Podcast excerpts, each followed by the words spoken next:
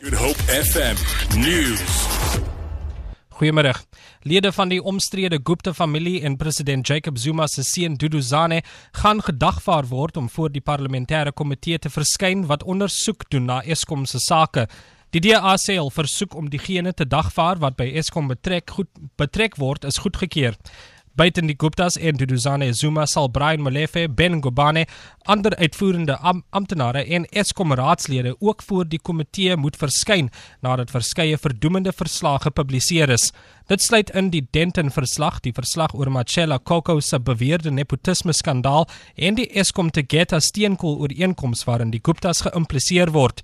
Die DA sê hulle wil weet wie betrokke was by die toekenning van tenders en wil veral weet oor wat oor wat met Brian Molefe se heraanstelling gebeur het. Rampbestuursowerhede in die Suid-Kaap het die Parlement se portefeulje komitee oor landbou, bosbou en visserye ingelig oor die omvang van die onlangse brande in die provinsie. Weerlig was vermoedelik die oorsaak van die brande in Nysna en 'n elektriese transformator wat deur die wind opgeskep is, het die brande in Plettenberg Bay veroorsaak. Sewe mense is dood en 400 huise en 200 informele strukture is in Nysna vernietig. Die komitee besoek vandag plase en beboste gebiede in Nysna om die omvang van die skade te bepaal.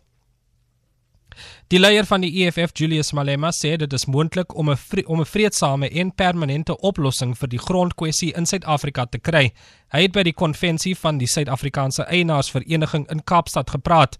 Malema sê diegene wat grond besit weier egter om aan sinvolle gesprekke deel te neem om maniere te vind waarop grond met onderdruktes gedeel kan word.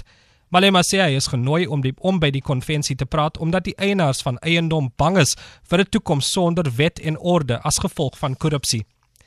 En laastens, die Weskaapse minister vir gemeenskapsveiligheid, Dan Plato, het ouers wat naby skole woon aangemoedig om die Stap Skool toe projek te steun. Hy het die Parow Parow Valley Laerskool as die 51ste deelnemer aan die projek bekend gestel.